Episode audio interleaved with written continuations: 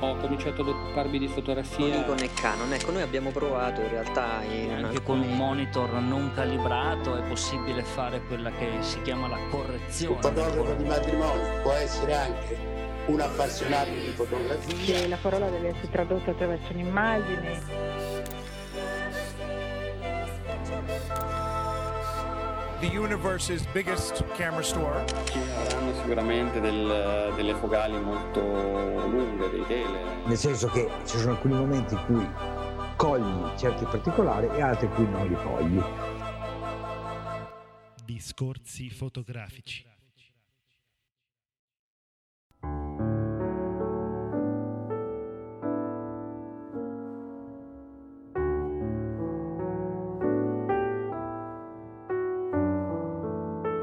Ben ritrovati a tutti per questa ultima puntata del 2014 e molto probabilmente anche la prima del 2015 e a cavallo. Qui con me c'è sempre il solito Silvio. Ciao Silvio. Ciao a tutti, la puntata speciale del Natale un po' in famiglia, anche se abbiamo un ospite nuovo, no Federico?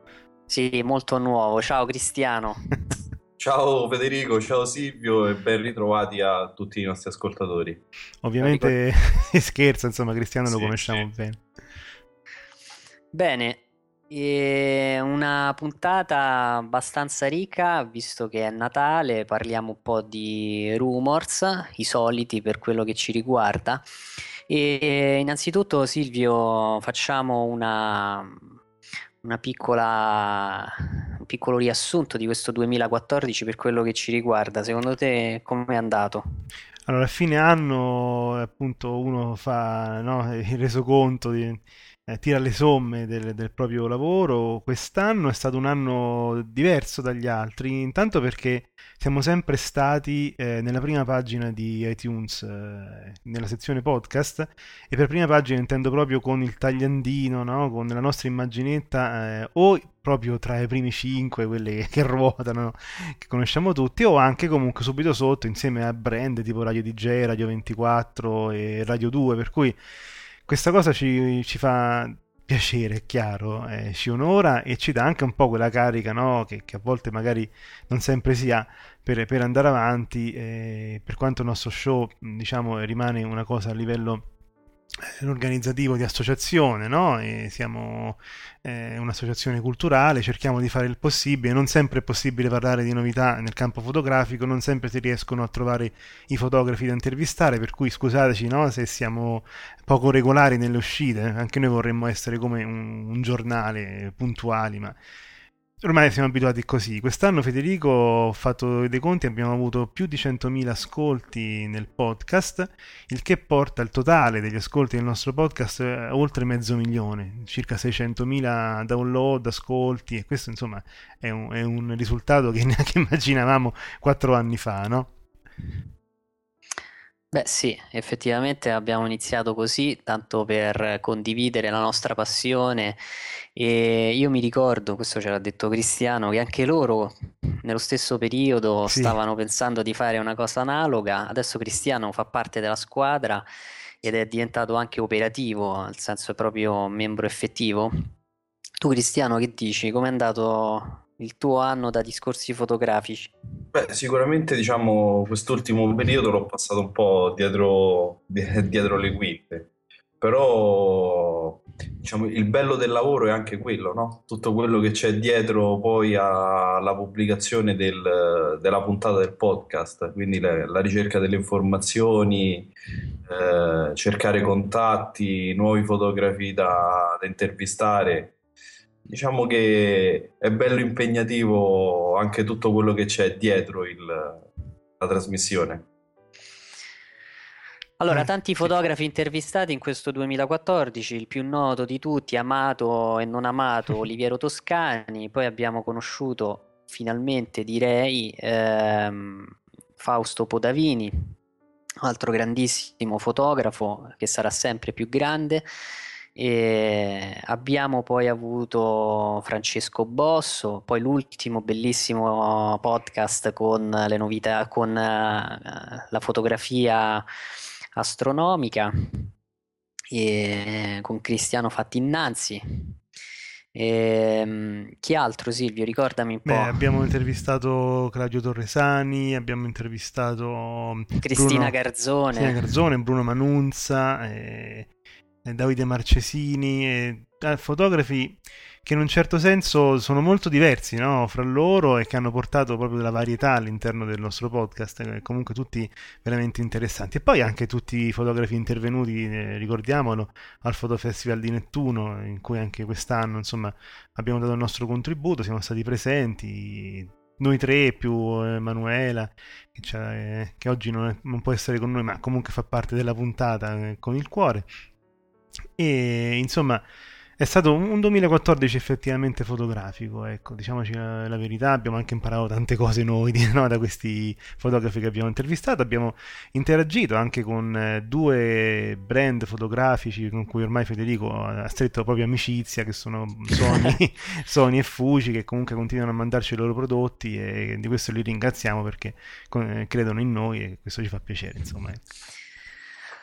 Allora, ehm, io direi di incominciare questo ultimo fotobar, quest'ultimo podcast del 2014, dovrebbe essere la puntata numero 15 per quest'anno, Sì, è un bel numero, e facendo anche qui un, eh, un resoconto, vediamo un po' il confronto tra l'analogico e il digitale, che cosa produce, e, e abbiamo scoperto con John Cornish, che è un uh, fotografo di paesaggio.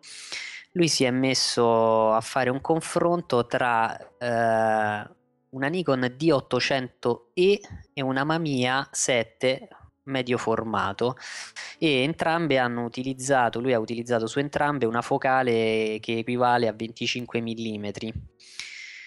Ora io voglio dire, ho visto il, i crop di queste immagini ed è drammatico, innanzitutto perché eh, diciamo che sulla pellicola utilizzata è una Fuji Velvia 100F e il bianco e nero è una Adox CMS 20. E lì il paragone è impressionante veramente impressionante, cioè la Mamiya è nettamente superiore alla D800E in termini di risoluzione. Sì, ricordiamo la D800E non ha neanche il filtro passabasso, il che appunto toglie quei problemi di anti-aliasing di cui parlavamo anche nel corso dell'anno, diciamo, no? E il confronto continua, eh, questa volta con una, un dorso medio formato digitale, il Phase One IQ180 e di nuovo anche qui effettivamente si vede la differenza. Vince in questo eh, ma... caso il digitale, però stiamo parlando eh, ma siamo lì, eh? di un medio stiamo formato. Lì. Sì, sì, assolutamente. Cioè, eh. veramente è impercettibile quasi la differenza.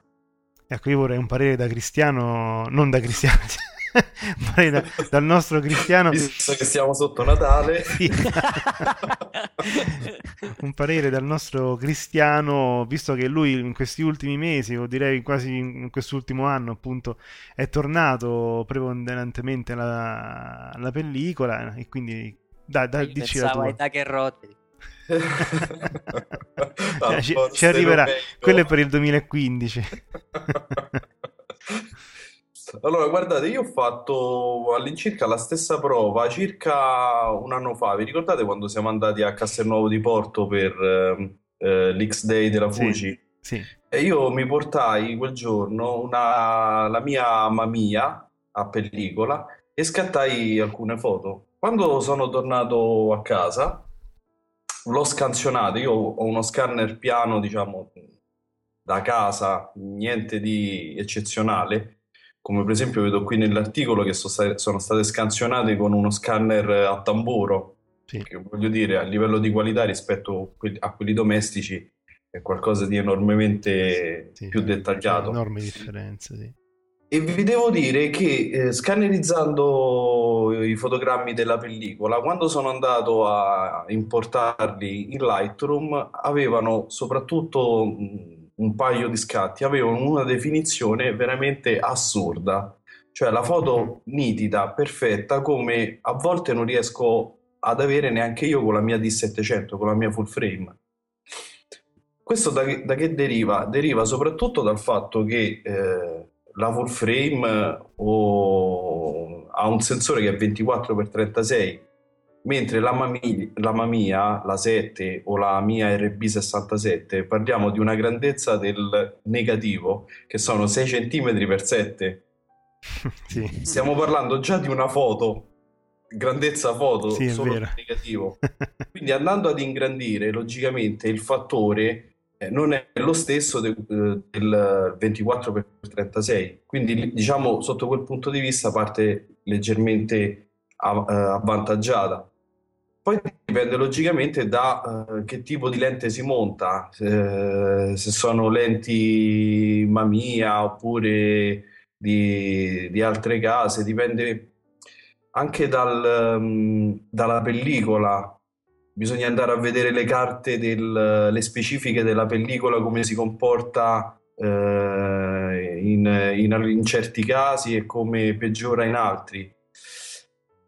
Però mh, io vedendo da, quel- da quello che sto vedendo cu- qui sul- sulla pagina dell'articolo, effettivamente mi trovo molto d'accordo con quelle che sono le, le conclusioni.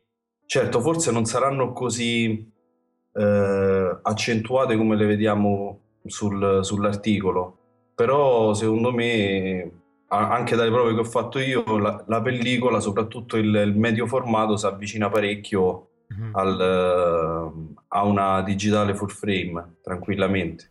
Sì, ecco, io invito i nostri ascoltatori a, se siete curiosi, insomma, di vedere questi confronti eh, al 100% di crop, seguite il link che trovate nel post eh, sul sito discorsifotografici.it relativo alla puntata. Mi sento di aggiungere una cosa che in realtà è già scritta nell'articolo e con cui comunque sono d'accordo, ed è che effettivamente questa attrezzatura analogica, diciamo, parlo del medio formato, comincia ad essere abbordabile. Quello che una volta veramente era solo per le tasche dei professionisti, adesso davvero si può trovare a poco prezzo e, e fare un esperimento. Soprattutto il problema rimane appunto trovare la pellicola e svilupparla anche in un certo modo. Questo, no, Federico? Sì, sono d'accordo. Tra l'altro lui dice è il tempo, è arrivato il tempo di scattare sia in analogico che in digitale. Questa è una bella cosa. E, e lo trovo corretto. Tra l'altro i risultati sono abbastanza eclatanti. Direi invece di mm, parlare di qualcosa che ci aspetterà per il futuro. Secondo me il 2015 sarà un anno fotografico dove la tecnologia parlerà bianco e nero e partiamo ormai dal, dal punto di riferimento, anche se sulla nostra pagina Facebook ci hanno contestato eh, quando ho messo la, la fotografia della, della A77 Mark II, chiamandola meravigliosa, e mi hanno detto no perché non hai provato una Nikon.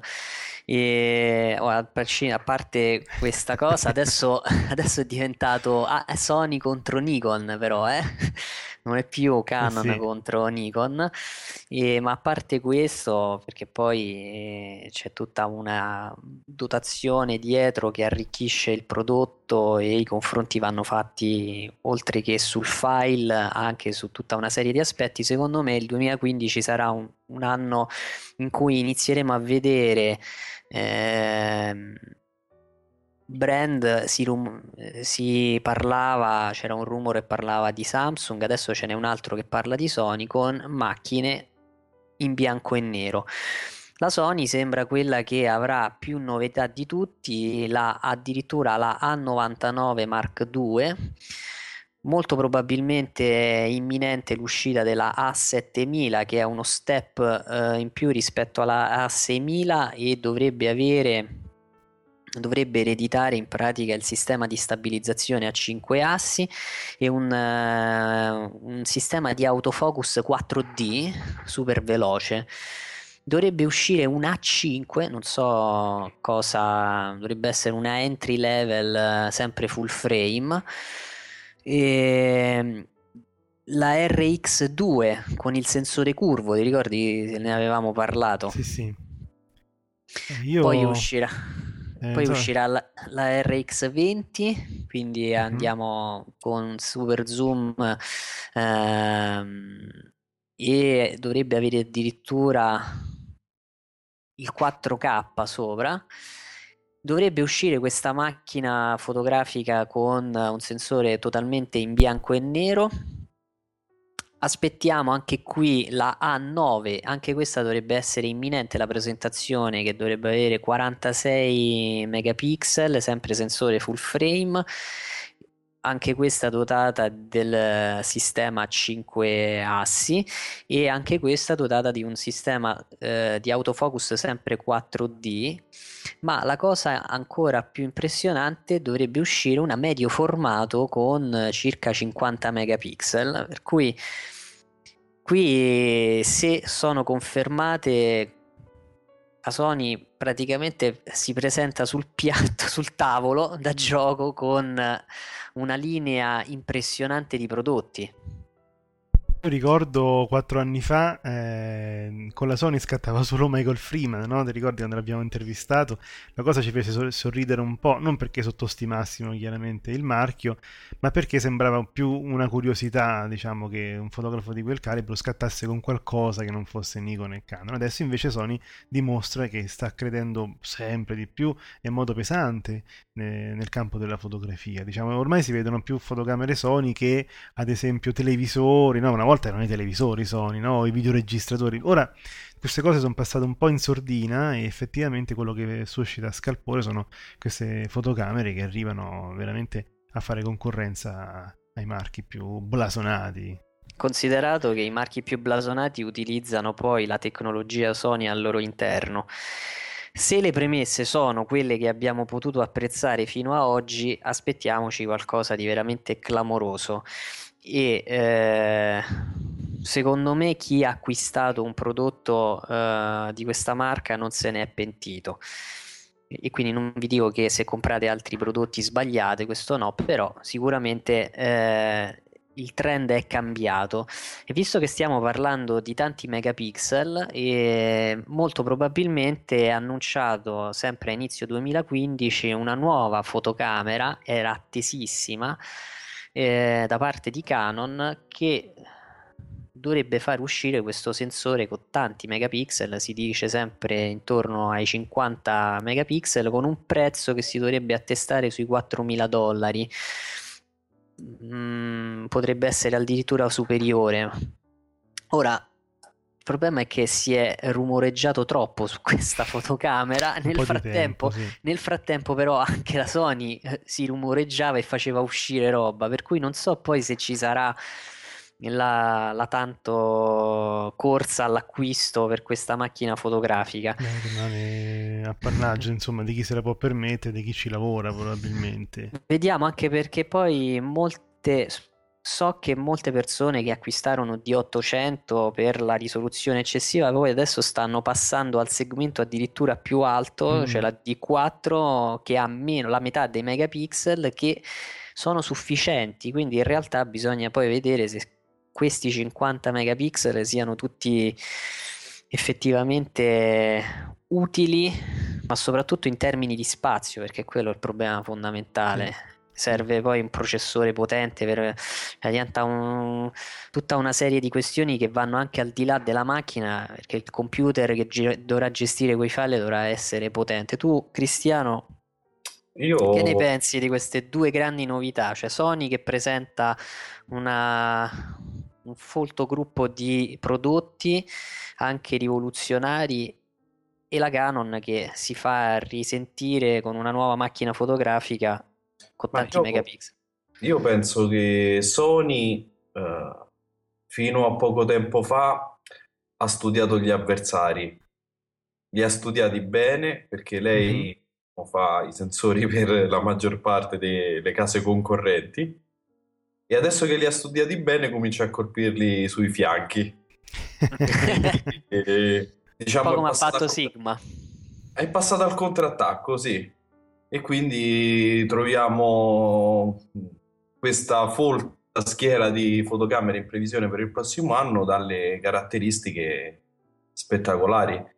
Mm, non so, io ecco, soprattutto penso a eh, poco tempo fa quando tu hai avuto l'Alfa 7 eh, Federico, e, e l'ho tenuta in mano così, già solo il, la qualità di, di costruzione è cambiata rispetto a quello che era prima Sony, cioè stiamo parlando proprio di un di una concezione di macchina fotografica nettamente superiore rispetto a quello che era prima. E secondo me è la stessa cosa che sta facendo Canon adesso. Secondo me Canon sta aspettando, si sta riorganizzando per eh, ricominciare un, un 2015 eh, diciamo sotto un, un altro punto di vista rispetto al 2014. Magari abbiamo visto ecco, quest'anno che è passato un po' in sordina eh, il 2015 sarà sicuramente ricco di molte novità da parte di Casa Canon.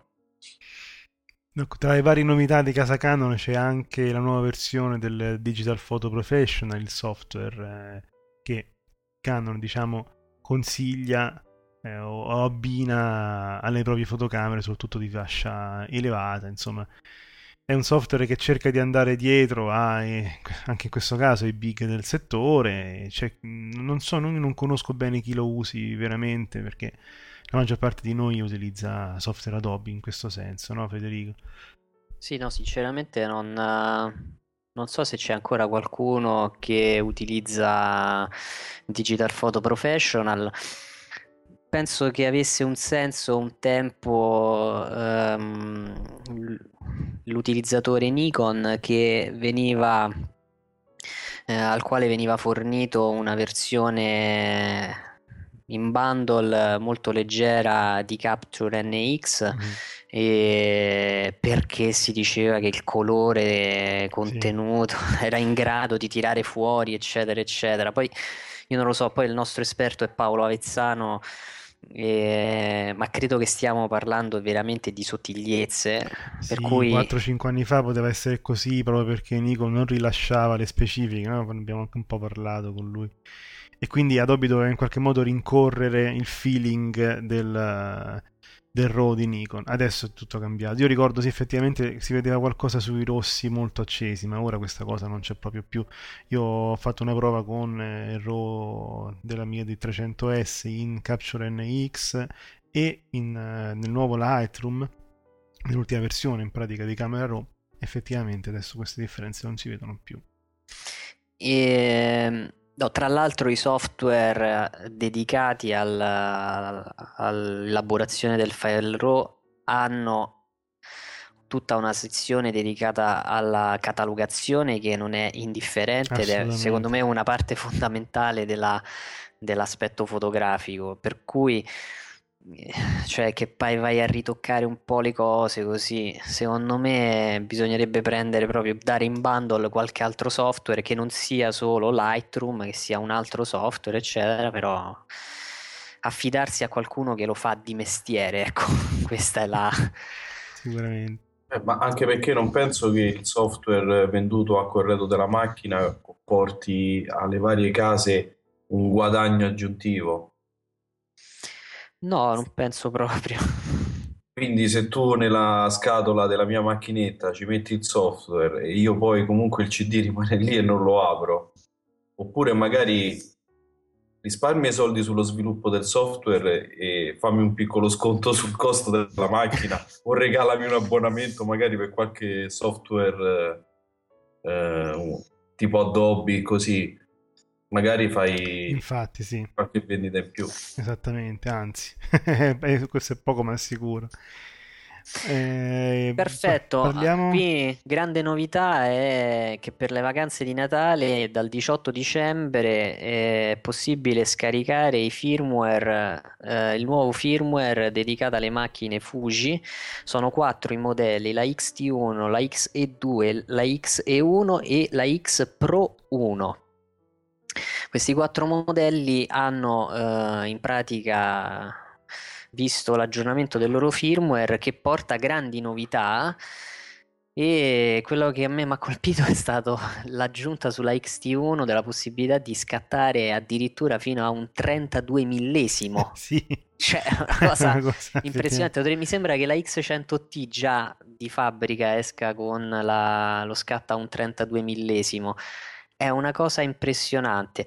Questo tra l'altro poi lo vedremo nel 2015 con la recensione della XT1 e ci fa capire che la Pro praticamente è un anche se attualmente è nel modello di punta, in realtà di punta ormai rispetto alla XT1 ha ha quasi niente, nel senso che la XT1 l'ha praticamente sostituita, eh, sì. ha una serie di caratteristiche molto più interessanti perché uscita dopo, quindi questo mi fa pensare che la, la, il successivo modello che andrà a sostituire la Pro 1 sarà ancora più ricco. Io spero che facciano un sensore full frame.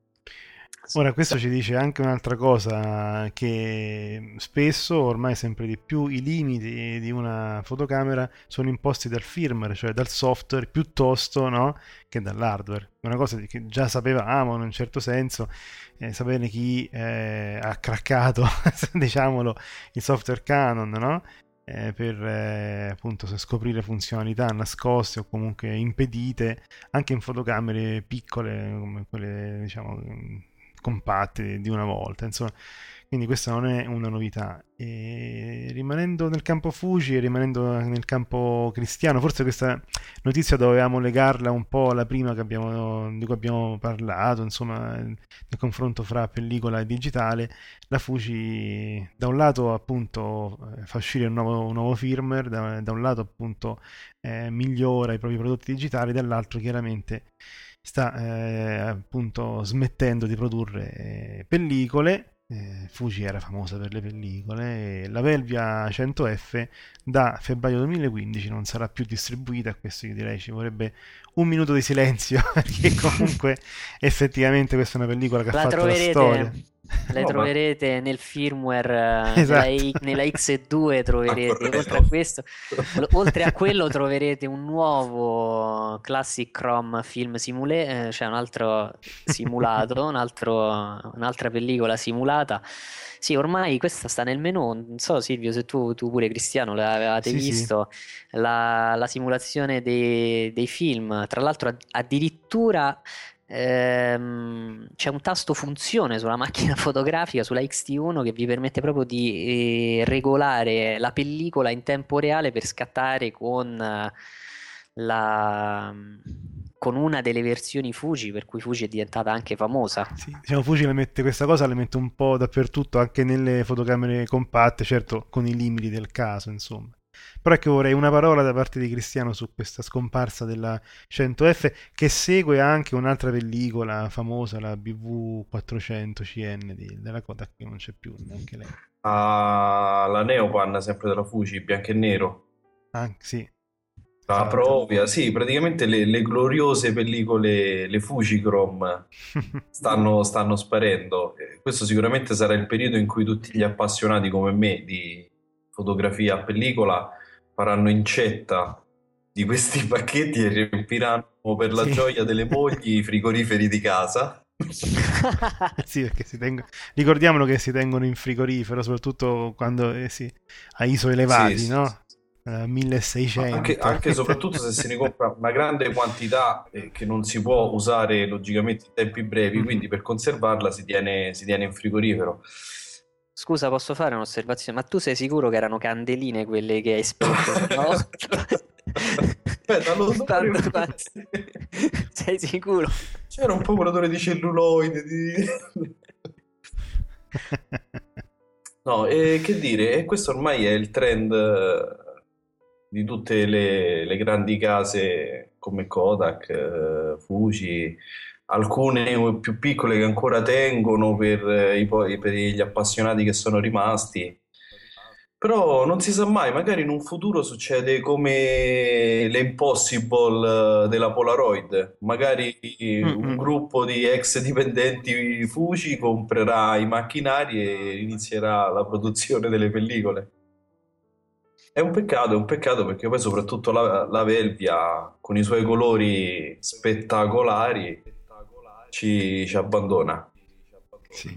Belvi è un nome insomma che eh, difficilmente sparirà. Eh. come nome, però Allora, Anche volevo- soprattutto purtroppo- poi eh, Fuji l'ha inserite nei, nei firmware delle sue attuali macchine digitali, sì, sì, sì. proprio per a riconoscenza del mito eh, di, di queste pellicole, no?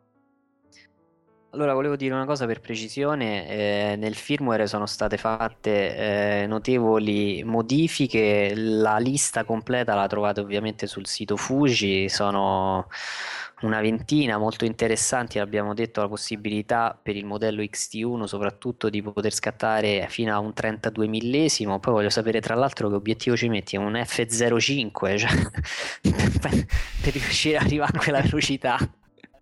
Fai le foto di Cioè, sport, sport.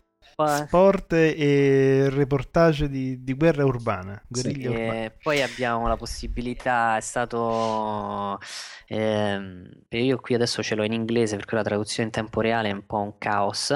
E abbiamo detto il, il nuovo, la nuova simulazione, la nuova pellicola simulata, la Classic Chrome. Questa credo che ce l'abbiano tutte, l'abbiano messa inserita su tutte. Un, eh, hanno- sono entrati sul viewfinder elettronico eccezionale sul, eh, sull'LCD, si possono modificare le opzioni del menu all'interno proprio del, del viewfinder e sono state aggiunte la possibilità di modificare, variare l'area del fuoco quando si scatta in manuale e via dicendo, cioè ci sono tante cose, andatevela a vedere sul sito della Fuji, è molto interessante. E parlando di Fuji, a questo punto, per chi ci segue, mi pare doveroso dare ancora una volta, non una ma ben due novità, Nikon. Esattamente. Sono state pubblicate le specifiche della Nikon D7200. eh, queste specifiche riportano un sensore nuovo, un nuovo sensore da 24 megapixel. Eh, sì, è un nuovo sensore APS-C da 24 megapixel. Il processore Xpeed 4, che insomma ne eravamo abituati, pu- 51 punti di autofocus, ha il wifi incorporato ma non ha il GPS incorporato, cosa che io trovo veramente orribile da parte di Nikon, ma anche di altri marchi che ormai eh, non lo fanno perché vogliono che tu ti compri no? L'attrezzino GPS che eh, dal cinese costa 12 euro, il, il corrispettivo Nikon lo paghi 200 euro, non si capisce perché. Questa cosa è un po', scusate, sul personale, perché una fotocamera come la, la serie D7000X, eccetera, la, la 3000X, la 5000X, sono fotocamere per appassionati, insomma, gente come me, che amerebbe davvero avere un sistema automatico di presa eh, delle coordinate durante i viaggi, no? Pure per rivedere, insomma, se ho visto questo, quest'altro, ricordare i punti in cui uno ha fatto le foto, poi a me è una cosa che piace tantissimo e continuo a vedere che pur se la tecnologia c'è e costerebbe davvero poco, con- si continua eh, per questa strada e mi dispiace, insomma. Il buffer della D7200 è un po' più ampio del predecessore perché riporta 16 scatti in RAW di JPEG, insomma è, è una bella, una bella cosa. Parliamo Io del video. Eh no, Ah, 16. sì. No, sono 6 fotogrammi al secondo, ma un buffer Ah, di 16 RAW. Sì, diciamo, sì, 6 sono gli scatti No, al anche secondo, questo quindi anche era la... 4 mi sembra, o è rimasta sulla D7100. Sì, ci- ah, 7100, non so se Eh. 5, comunque non è una fotocamera neanche questa, insomma, per eh, fare le raffiche che tanto piacciono agli specialisti, diciamo, di certi tipi di E fotografi. pensa che Nikon Rumors ancora dice che c'è speranza per una, Una per una- D400. per un replacement della D300. Cioè, voglio dire, ma adesso tutti quelli che scattano con Nikon, perché aspettate questa Nikon? Cioè, è incredibile, Ormai non è è incredibile. l'ultima rimasta, dai. Non ha più senso. Nikon eh, dimostra invece di eh, continuare, come ci aveva detto già l'anno scorso, mh, all'ultimo fo- Photoshop che c'è stato, no? Di continuare a, a investire nel formato di X, perché comunque so- da, da quel periodo ne sono uscite tante. Tutta la serie D3000, D5000, D7000 rimane, eh, quindi tre serie con tutti i loro modelli, dalla 5000 alla 5500, dalla 3000 alla 3300, dalla 7000 alla 7200 tutte in eh, formato di X. Questo un po' ha- perché sono stati venduti anche tanti obiettivi in quel formato, la- sono più leggeri, più, tutto quello che volete. Insomma, c'è chi ha come me ha il corredo di X ed è contento se, se si continua in questo senso, chiaramente.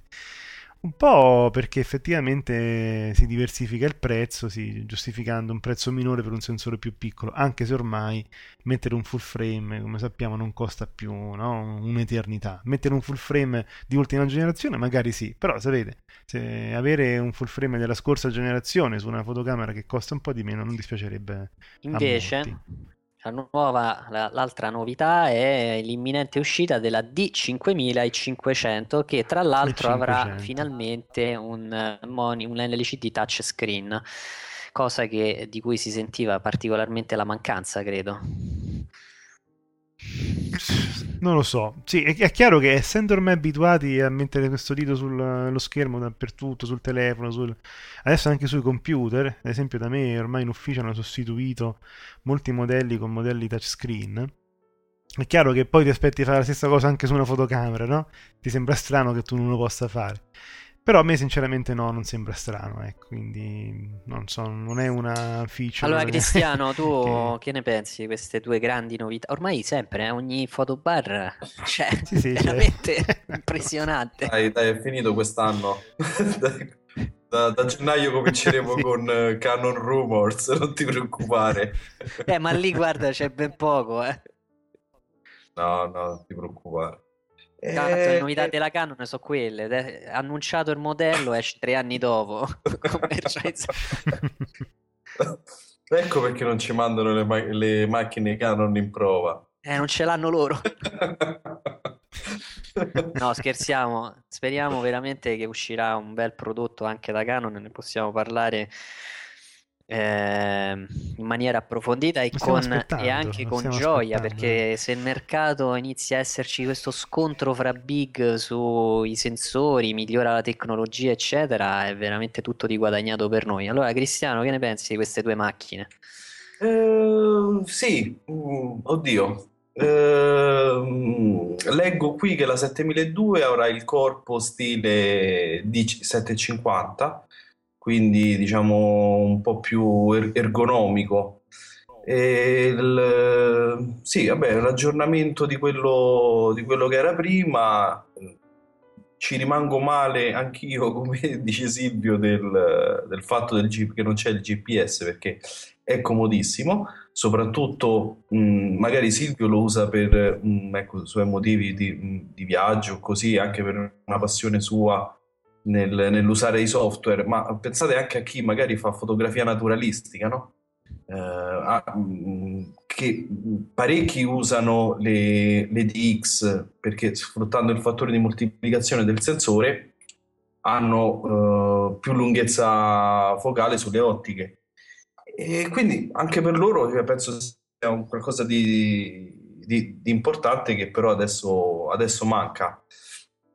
Eh, leggo anche che ha un, eh, può girare video a 720 a 100 frame al secondo e sì, diciamo che è un, eh, una, una bella macchina. Mentre per la 5005, sinceramente, il fatto, ecco, solamente il, eh, la differenza di questo display, display touch, diciamo, no? Magari essendo la macchina un po' più compatta rispetto alle altre, eh, potrebbe essere un modello magari scelto dai più giovani, cosiddetta generazione touch, e magari potrebbe essere un motivo eh, in più per comprarla per loro. Per il resto, voglio dire, non mi sembra granché. Io ho qualcosa da dire. Sì. E, lo- e ho qualcosa da dire per fare pubblicità a discorsi fotografici perché si vede proprio, questo è un consiglio che diamo alla Nikon, di seguirci, soprattutto alla Nital che magari lo dice alla Nikon in Giappone, perché a noi ci chiedono ancora della D3002. Ecco. Continuano a, a chiederci, mi pare di aver capito, questo lo sa Silvio che tiene le statistiche di queste cose, e lui ama anche questo, oltre a, a geotaggare le sue foto, e mi pare che sia una delle più eh, richieste come video recensione sul canale italiano, presumo, penso in tutto il mondo. Eh, sì, sì, sì. andate- se cercate D3200 su YouTube, il primo video che spunta fuori è quello di discorsi fotografici e ha 70.000 visualizzazioni. Il secondo ne ha quasi un milione, ma è secondo. Quindi vuol dire insomma che è tra i più commentati e tra Questo per dire la quelli con cui la gente D3002 interagisce ed di è uscita la D3003 nel frattempo. Per cui questa cosa un po' mi lascia un po' sorpreso, devo No, dire. La, la recensione fatta da Federico e Silvio è stata eccezionale, quindi eh, È, secondo me il pess- è, il pessimo, è il pessimo audio che evidentemente... Audio, sì, sì. Sai, la gente Ma quando la si, quando si innervosisce la gente ti segue di più forse. Sì, Dobbiamo iniziare, dobbiamo iniziare a fare le recensioni peggio di quello che abbiamo fatto.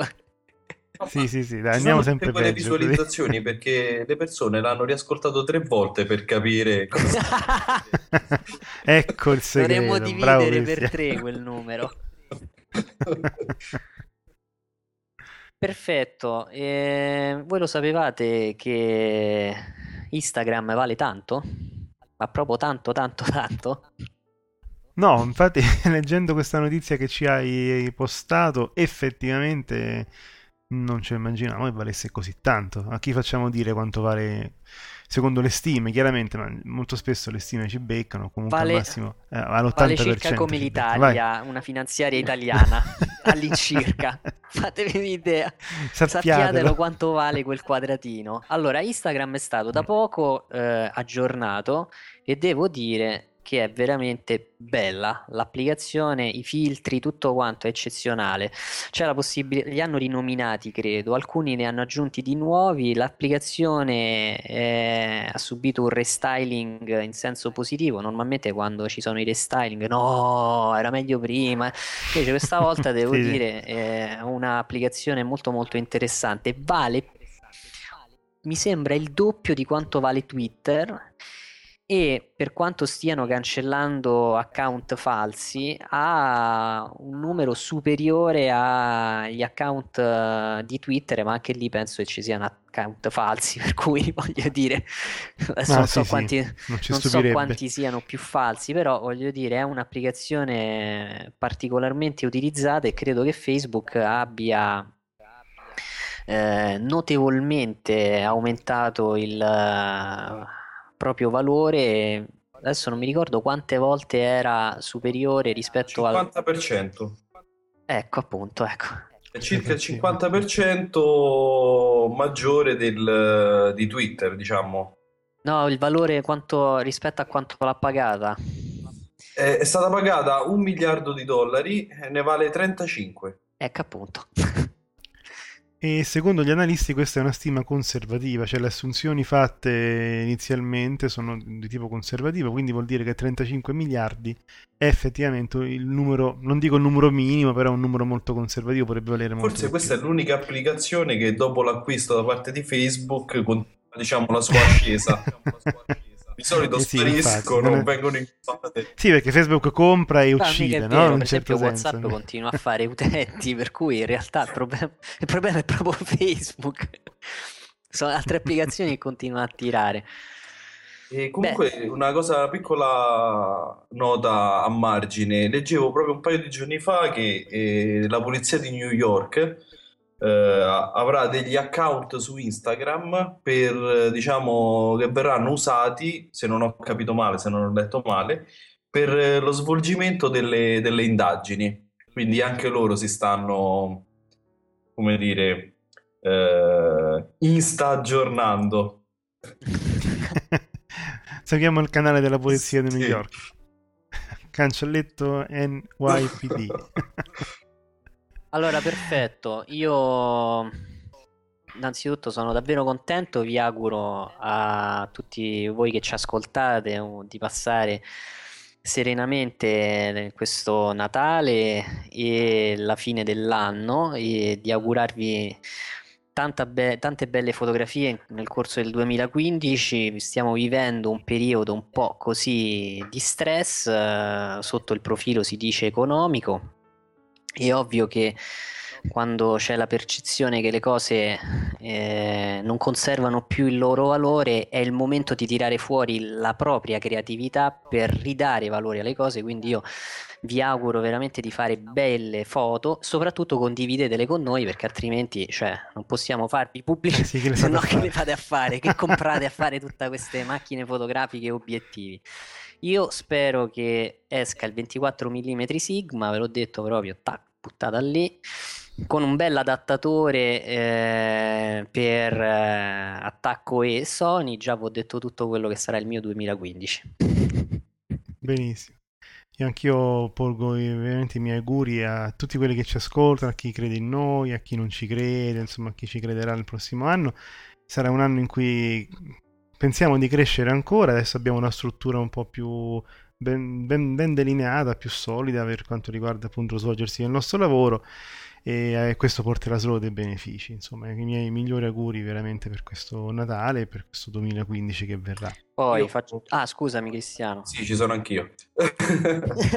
Io eh, che aggiungere in più a quello che avete detto voi? Eh, sicuramente quello di passare un sereno Natale a casa con i vostri familiari, e- perché diciamo in questo periodo ce n'è ce n'è molto bisogno. E un piccolo consiglio che do è quello di scattare un po' di meno a livello di quantità, ma aumentate la qualità. Quindi prendetevi, prendetevi un po' più di tempo, pensate alle vostre foto e poi scattate. Allora, invece di darvi buona camicia a tutti, come diceva Costanzo, e diciamo un po' a Natale, e vabbè, salutiamo adesso eh, il nostro membro effettivo nuovo, Mirko Bonfanti, che non è potuto essere questa sera perché aveva un altro impegno, e ci fa molto piacere avere la sua, i suoi contributi che sono molto preziosi. Lui è del nord Italia. Se volete contribuire, noi ci stiamo eh, organizzando in questo senso. Se volete eh, sostenerci, potete farlo tramite una piccola donazione, questo dipende da voi. Tutte le informazioni le trovate sulla nostra pagina, ehm, sulla pagina Sostienici del nostro sito discorsifotografici.it. Vi pregherei in queste vacanze di Natale, se avete voglia, di mandarci una copertina per la nostra pagina Facebook da poter condividere con tutti, visto che fate tante belle foto. Abbiate il coraggio di condividerle con tutti quanti. Io saluto anche Paolo Avezzano che sarà dei nostri già dal prossimo anno, ce l'ha promesso. non puoi tirarti indietro Paolo, quindi veramente grazie, grazie a tutti. E un abbraccio a Manuela. Assolutamente. Ah, giusto, c'è pure Manuela, è vero. È piccola e non si vede, però si sente. L'ho detto, c'è, c'è nel- col cuore c'è anche in questa puntata. Cominciato ad occuparmi di Con fotografia. Nikon e Canon, ecco, noi abbiamo provato in realtà in Anche con alcuni- un monitor non calibrato è possibile fare quella che si chiama la correzione. Un fotografo di matrimonio può essere anche un appassionato di fotografia. che la parola deve essere tradotta attraverso un'immagine. The universe's biggest camera store. Ci avranno sicuramente del- delle focali molto lunghe, dei tele. Nel senso che ci sono alcuni momenti in cui cogli certi particolari e altri in cui non li cogli. Discorsi fotografici.